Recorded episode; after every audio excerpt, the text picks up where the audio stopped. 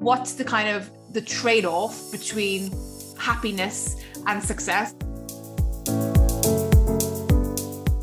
If we're not getting the the creativity and we're not getting the innovation out of people that are around our tables as managers then we're failing.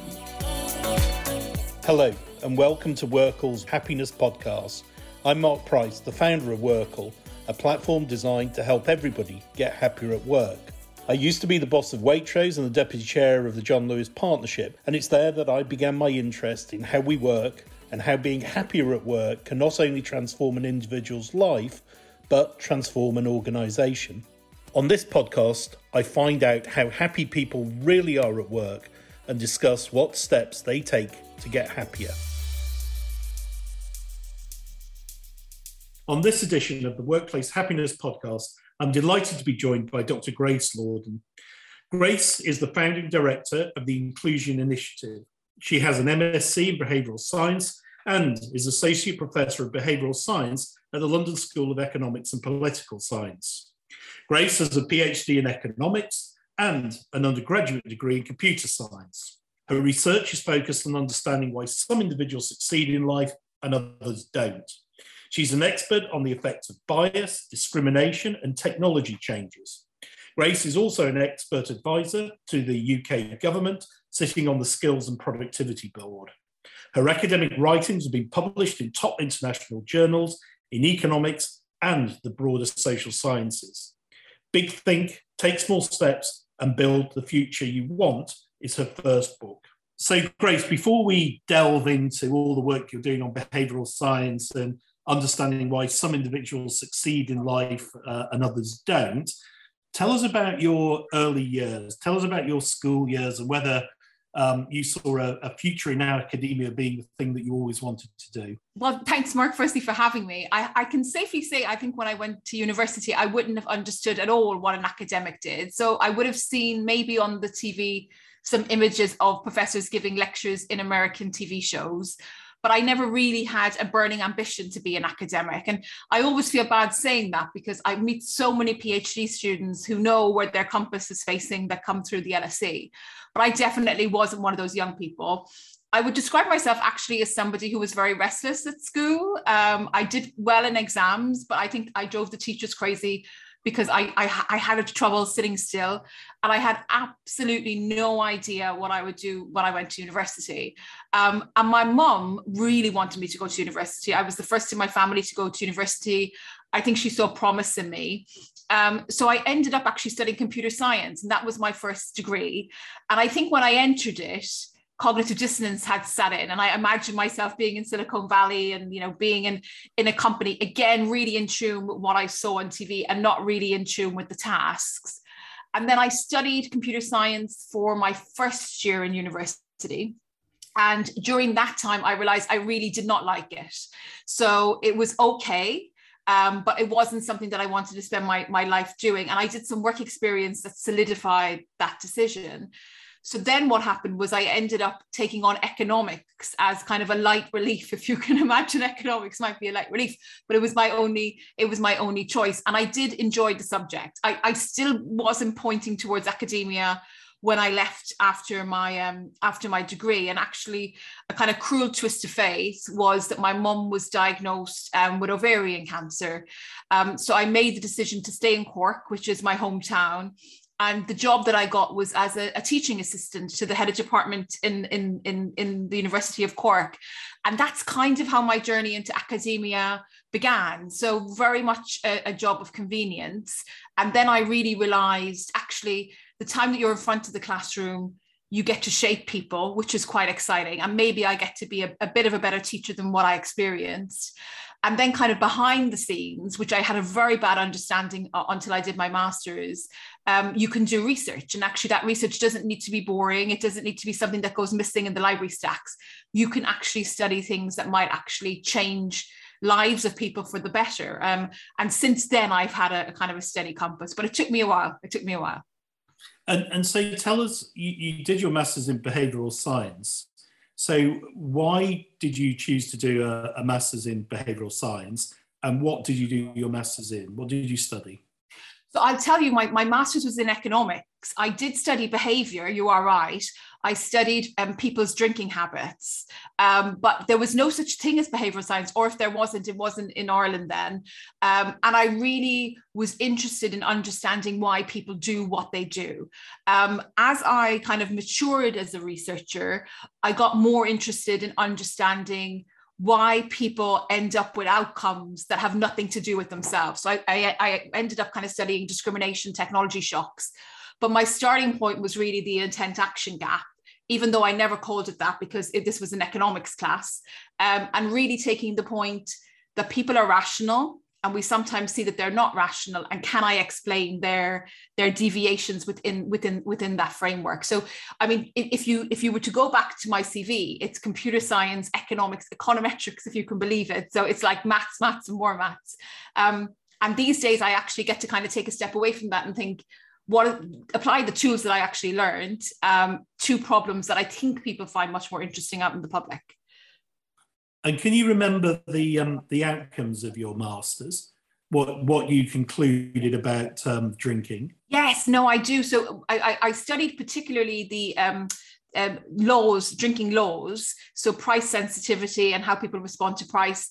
And I studied blood alcohol concentration. And it was the blood alcohol concentration laws within Ireland and that variation that caused the greatest impact. And actually, I got a very high distinction in that thesis. And now that I'm talking to you about it, I'm convinced I was wrong because I'm convinced that the around the time the blood alcohol concentration laws were going up, Ireland had these really emotive adverts on the TV where they showed children dying in car crashes and pregnant women dying in car crashes that were caused by alcohol, um, um, uh, people who were driving drunk.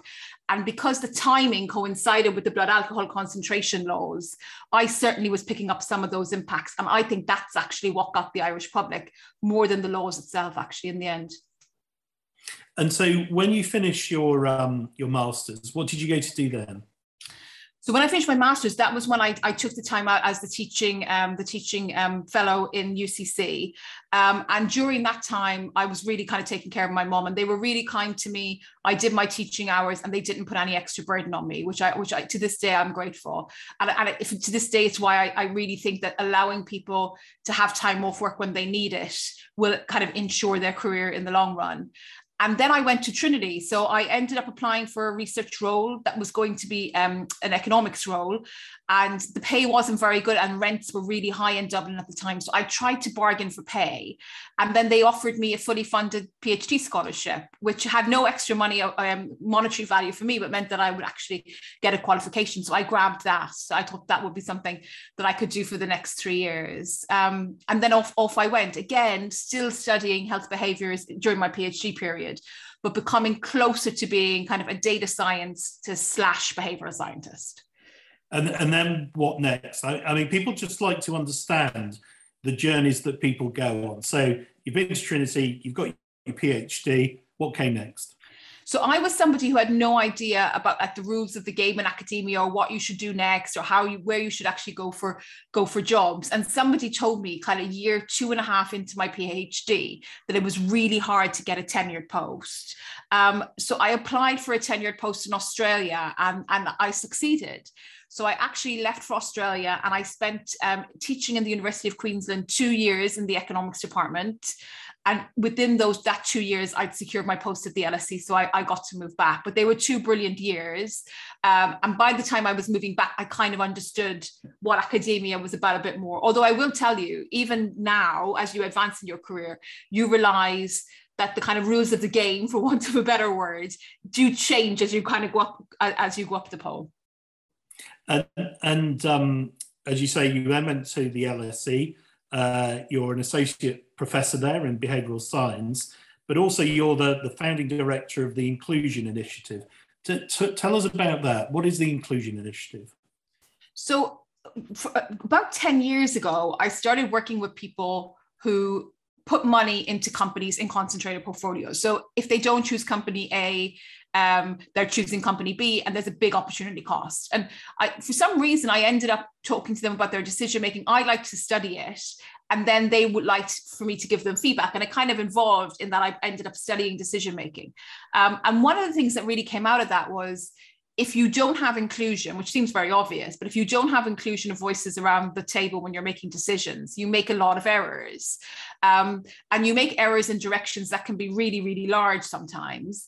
And that inclusion means more than hearing voices around the table, which is the traditional kind of definition of it. It also means that people are actively listening, which, you know, people are really bad at actually in, in meetings. Often they're waiting to say their piece and trying to get their point across and not really listening to other to other people. So during this time, I was kind of really noticing that there was this massive increase in HR and in money being spent in diversity and inclusion. And I, I started tracking the data. And, what was really interesting to me is that even though companies are spending millions of pounds on, on D&I every year, and the blue chips are actually spending that on their own, not even aggregated together, there's no difference actually in the outcomes for some of the groups that they're trying to tackle. So, you know, the glacial pace for women is slow. We're not really seeing much more representation. And at the same time, in Britain, we're kind of stuck in this kind of productivity trap. So I kind of had this idea what if we put them together and really gave leaders the tools to be inclusive leaders, um, not counting the number of women around the table or not counting the other types of representation around the table, but really being cognizant of different perspective, different backgrounds. And then mechanically, you get more women and you get more representation. And what if we gave those tools and we change minds? Will we see productivity differences? So the Inclusion Initiative is really applying that. It's going from the lab, where we experiment on people in, in, in, in traditional laboratory settings, we're going into companies, and then at the macro level, we're linking inclusion um, to productivity. And I hope, you know, if, if I meet you in a decade, which I, which I hope we, uh, I will, that I'll be able to say to you that we definitely made, that we definitely had an impact. And as with all things in life, I've re- I realized really quickly when I opened the Inclusion Initiative, my impact is really only if I collaborate with other people who are different to me as well. So we have a lot of like relationships, not just with companies, but with charities who are experts at particular uh, understanding particular underrepresentation of other individuals. So I'm hoping that I'll be part of kind of a bigger story in 10 years' time, which is quite exciting. And so, in terms of inclusion, are the best outcomes where you have a mix of gender, uh, social mobility backgrounds, ethnic backgrounds, disability backgrounds? What, what sort of mix produces the best results? And this we don't know and this is what we have to figure out. So i recently um, applied for a grant for the esrc and i got it kind of peer reviewed externally and somebody rightfully told me what's the allocative efficiency when it comes to diversity? Um, and can you have too much diversity? And it, it's it's hard to work out because when diverse groups come together they don't automatically work well together. So we've really mixed evidence actually on that links diversity to task task completion and that's because a necessary condition for for um, diverse teams to work well together is that you need to have inclusion. Um, and i think the second part of it which is really tricky is that the research that links diversity clearly to task completion the diversity is all around backgrounds and perspectives. So for example if I am to replace men who were traditionally at the C-suite with the daughters of the of the of the CEOs rather than the sons, that doesn't really get me the type of diversity where the literature sets us up to be. So it, it's not an easy question, and I and again I don't know if we'll have answered it in a decade. But what I hope we'll have answered is how do you bring different people who really have these different perspectives together in a way that you actually get better outcomes and you're not just dealing with conflict and longer meetings which is which is which is which is the downside when you don't have inclusion. And, and so what are the keys do you think from the work you've done to date on having a more inclusive environment? I mean you've said that greater inclusivity brings better results uh, better decision making but what are the key requirements to have an inclusive culture so I think it comes down to having enough managers across all levels, and particularly in the middle of the business where these are the people who are meeting the pipeline who have who have smaller teams, who A are motivated for profits, and B recognize that because they're motivated for profits, one of the biggest gifts they can give to themselves is bring the different voices around the table together.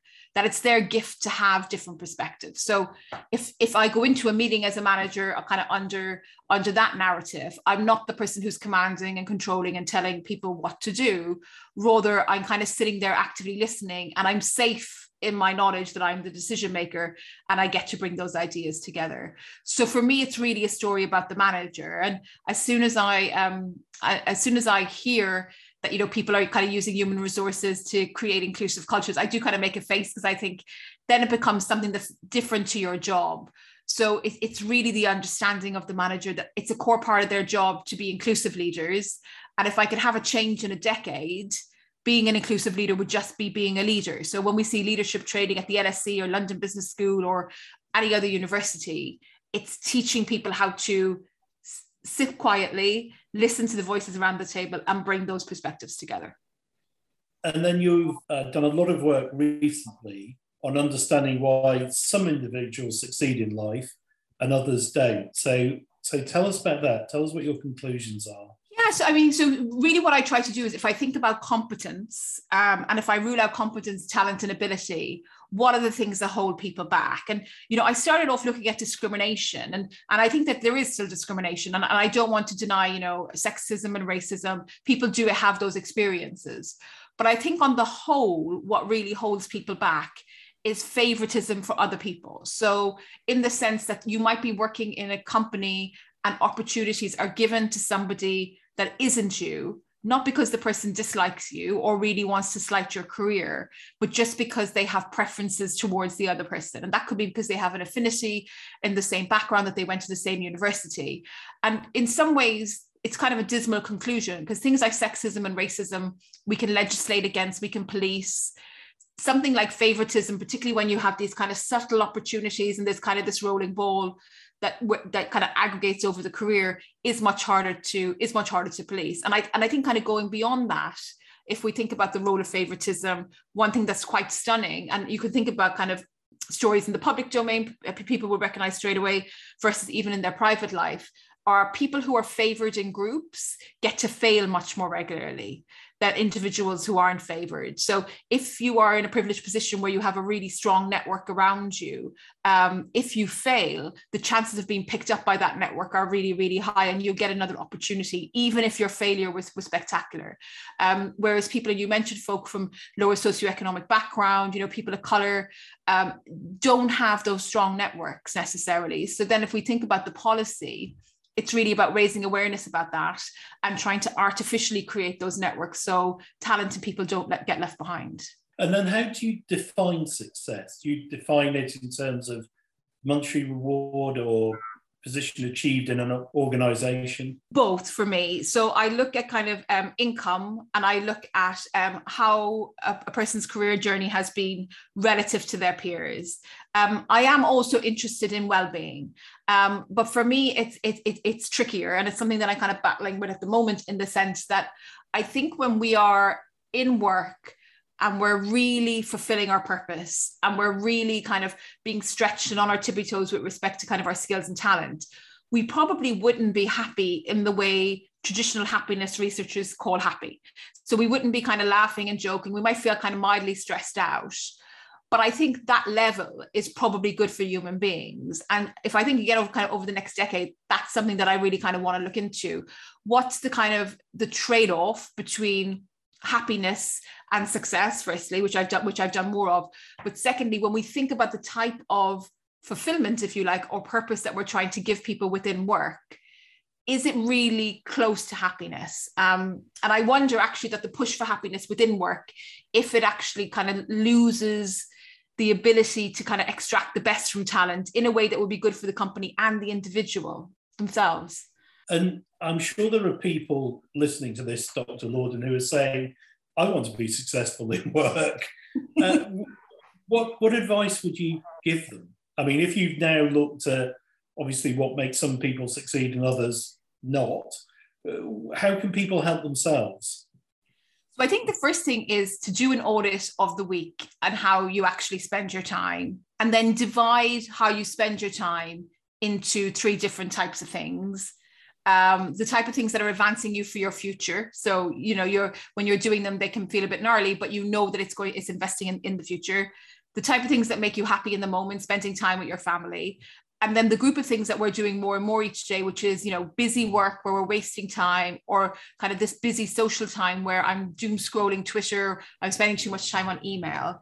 Um, and, I, and I'm not happy in those activities. And for the, that third bucket, try and reduce the amount of time that you spend on those things and then identify some simple habits that you can embed in your daily routine, weekly routine now that will give you benefits in the future. So, you know, I always kind of say to people, if you want to be successful, one of the best things you can do for yourself is say, you know, what if it all worked out? If I didn't have the income constraints, if I didn't have the family constraints, if I didn't have these kind of blockades that I normally put in, in, in front of myself that stop me moving forward, and then when you have that vision, link small habits that allow you to get to that vision. And what that means is that you're not going to be getting to your destination in four weeks or, you know, three months or six months. It's going to take a longer time, but you're pointed in that direction and you're and you're and you're actually moving forward.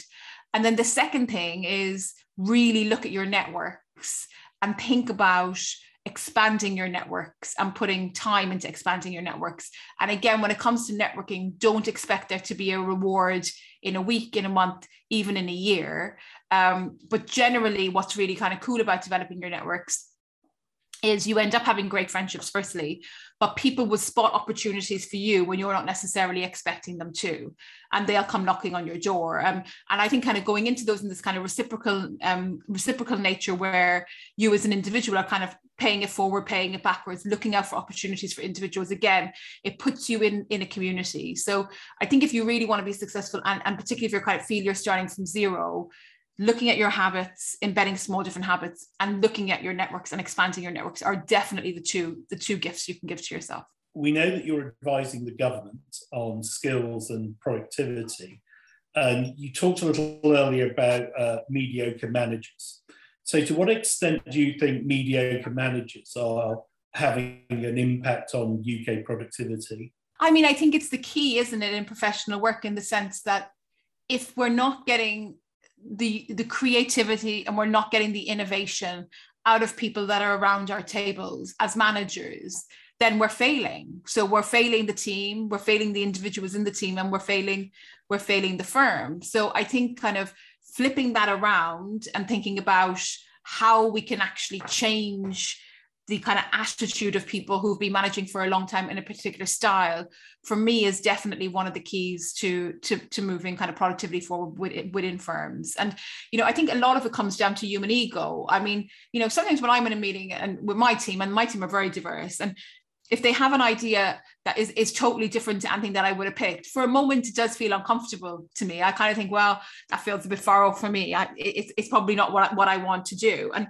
I usually just try and kind of sit with it for a while and and they're usually right, particularly if a few diverse people are saying the same thing and, and they're they're diverse in different aspects and and particularly with their disciplines. You know, I think if we if we can really embrace the idea that we should be talking across disciplines, we learn we learn so much more and that's something that can be really retrained you know kind of in in each individual that being exposed to people who who feel better than us in a moment is actually really good for us. And in fact if you're always in the room and you feel like you're the smartest person in the room you're probably not growing very much as an individual. So yeah i, I would love to i would love to change how how people manage across the entire uh, across entire organizations. And, and a little earlier you you made reference to cronyism and uh, people being appointed because of who they know or where they come from rather than on the basis of ability. If you think about your work on the mediocre manager and on cronyism, how would you regard them as um, opportunities to improve UK productivity against, say, the things you kind of hear from government about building faster roads or railways or investing in technology. Where, where does this human element come in? I think again, you know, and, and I kind of mentioned my kind of idea of rethinking that everybody needs to be ha- kind of happy at work. And I think we've we've come to this kind of place in work where we feel that we should have people around us who make us feel very comfortable and i think it's true that our character shouldn't be attacked on a day, on, on on a regular basis but the ideas that we have should be hauled over the coals and if I'm somebody who engages in cronyism and I'm hiring somebody like myself, if I have nine graces around the table and I'm the 10th person, the added value I'm giving is really low in that situation. So for me, really kind of looking at hiring from the perspective of not cultural fit, but do we have somebody actually whose background we don't recognize in this particular group? And do they have skills that they can actually bring to the conversation that's the person who we should want to hire so i'm really anti-cronyism um, and you know i think even with my own phd students um, I, I, I teach them and I train them to the best of my ability to go and get another job in another place where they'll be very, very happy. Um, and I think if I do a good job in those four years, then they will be employable and they have loads of opportunities and then they'll forge their own way. And that really comes from the ethos of thinking that the best thing that we can actually do is separate from the people who have the same views for us so that you know we kind of have these kind of ripple effects across the world. So you know, I've never been asked that question before, but I think if we could rule out cronyism and hiring like me and affinity bias within companies, you absolutely would see um, productivity gains. And how how would you put it to the UK government in terms of you're sitting around the table, you're advising on skills and productivity? What would be their focus of improving that against technology investment or infrastructure investment? I mean, how seriously do you think governments take uh, improved skills in management to drive uh, inclusivity and greater debate? So I think I think the fact that, and this isn't just the government, by the way. I think the fact that it, and it's not just our government, but it it it it, it also kind of goes into companies. I think the fact that we don't take seriously managerial skills when it comes to productivity is because in some senses managerial skills are what people would call a soft skill. You know i might like to call them a core skill but they they are things that we kind of think that people actually have inherently. And we're really only at the beginning of the journey of having evidence of how to teach soft skills well in the same way that we can teach maths well and digital skills well. And also thinking about how do I test on the other side, which which which we know the government loves to do in Britain. They like to test the the kids and the and the university students. How do we actually test whether or not somebody has improved their skills or not? That's still something that we are we are working on. So I am sympathetic to the view that you know we know how to teach digital skills well. We know how to teach maths and, and science well. That these are the things that we should invest in.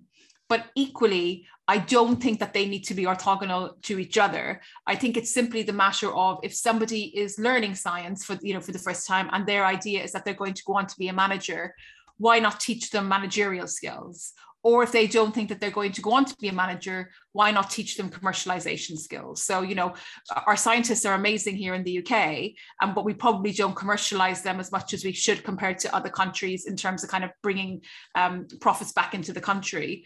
And that's a skill that would be complementary to what somebody is learning. So it, it would be wonderful if we didn't kind of see this as either or but we recognize that you know management project management commercialization are things that enhance the core skills that we want to be investing in anyway and and give it some time and give it a small amount of budget tell us about your first book think big when I started in um, LSE, I was asked a lot to give talks to companies, and I usually would talk about um, the behavior differences between groups of people, usually men and women, and what that meant for pay increases, what that meant for promotions, what that meant for negotiations. Um, and what was really interesting about this is that I would talk then at the end about how we fix things. And I would always focus on the company. So I would say, these are the big changes that you should have in the company. And, and people would say to me, well, that's really wonderful, but I'm not the CEO. This is why I'm here talking, listening to you at five o'clock on a, on, on a Friday night. What can I do? And I never really had a good answer. Um, so Think Big was really to try to write the behavioral science lessons from an individual perspective about how that individual could be successful if the odds were stacked against them, if they were plateauing, if they weren't sure what their career was, if they really were kind of unclear about where they would be in 10 years' time. And the book then becomes kind of a framework for doing just that. So it starts with um, getting people to think big and thinking, you know, what if it all works out? And then the remainder of the book is about the type of habits that you want to embed in kind of your weekly lifestyle in order to point you in that direction. And I think if anybody who's listening does decide to buy Think Big, I will say that the journey is like a medium term journey. You're talking about years rather than talking about kind of weeks or months. But for most people, I think that's much more practical because it allows people have lives, you know, have children, have caring responsibilities, have work life balance, which some other career planning books don't.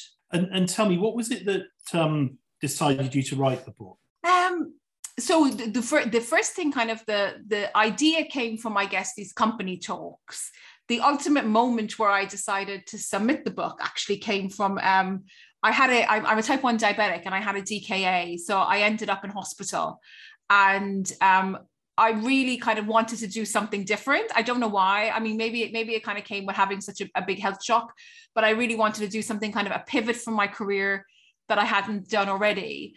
And then it was I decided actually this is what I'm going to spend you know the next few years doing is bringing that evidence together and writing a book. So the, the exciting part was finding an agent and finding a publisher. The harder part absolutely was actually delivering on the promises that I made to both of those people. And, and tell so tell us a little about how you write. Are you a, an early morning writer, a late night writer, a snatch a bit of time whenever you can? How, how did you structure yourself to write? So I would pick days, and I have to say, often it would be Saturday would be one of the days, but I committed to at least two days, if not three, where I intensively wrote. Um, and for me, that can actually mean writing for two hours in the morning, and then I, I, I I've hit a writer's block, or if I kind of hit flow, I could go incredibly late into the evening. Um, but just committing that these were my writing days. And on those days, I wouldn't do anything else. So I wouldn't check emails, I wouldn't scroll social media. Um, and that for me in itself was kind of habit transforming. Um, but definitely earmarking particular blocks of time is important for me. And, and tell me, have you got another book that you're working on now or another book in mind?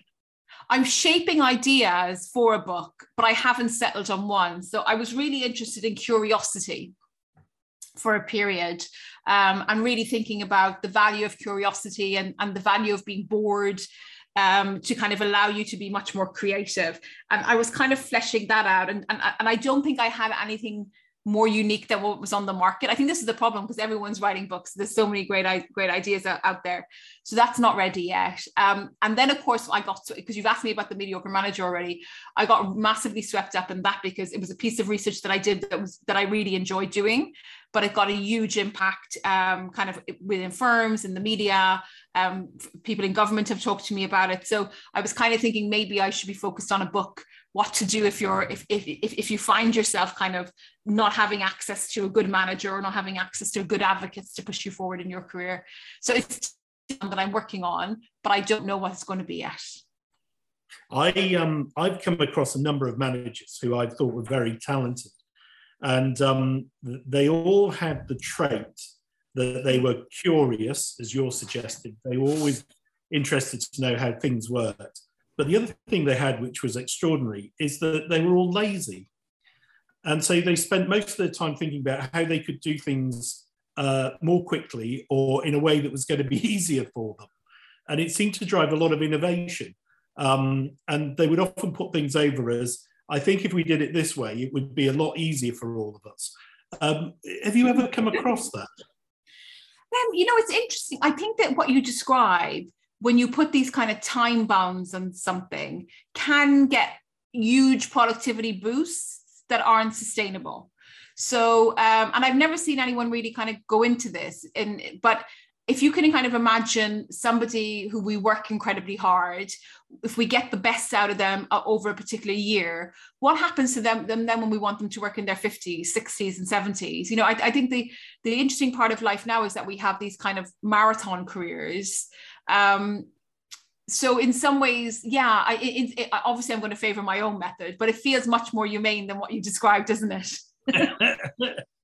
and and so tell me what's uh, uh, you've obviously got a book in mind, but tell me what's what's next for you. What's what what are you going to do over the next five ten years?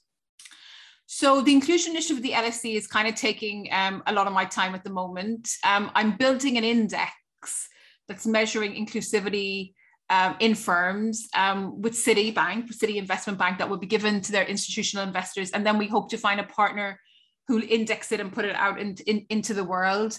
And I'm really hoping that that will be an index that kind of sits alongside the E in ESG capturing the S and actually to be honest in the end it's capturing governance because I you know exclusion is is, is a real pulse point for governance um, and I think if, if if I were to see you know investors and even consumers being guided by the index that I put out there that would be extraordinary I think a good second um, outcome, and I've said this to the funder um, of the work, is you know even if we build this index and somebody else manages to do better, that's really the whole point. Is that we want people to be measuring inclusion, making investment and, purchase, uh, and purchasing decisions based on the ethos of the firm.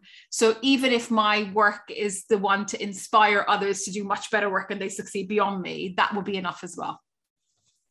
Well, it sounds like a very noble aim, Grace, in terms of uh, trying to help productivity and trying to make uh, society, uh, business particularly, more inclusive. Um, it's been an absolute pleasure talking to you. Uh, thank you very much for your time. Uh, to all of you listening, I can highly recommend Grace's first book, Think Big. Um, I'm sure that you will get a lot from it. As Grace said, it's not a quick fix to how you improve over a month or a year, but it's about how you can think differently and be more successful. So, Grace, thank you very much for joining us on this edition of the Workplace Happiness Podcast, and good luck for the future. Thank you, Mark. Thank you so much. Thank you for listening. For more on this podcast, head to workl.co where you can find out how you can get happier at work.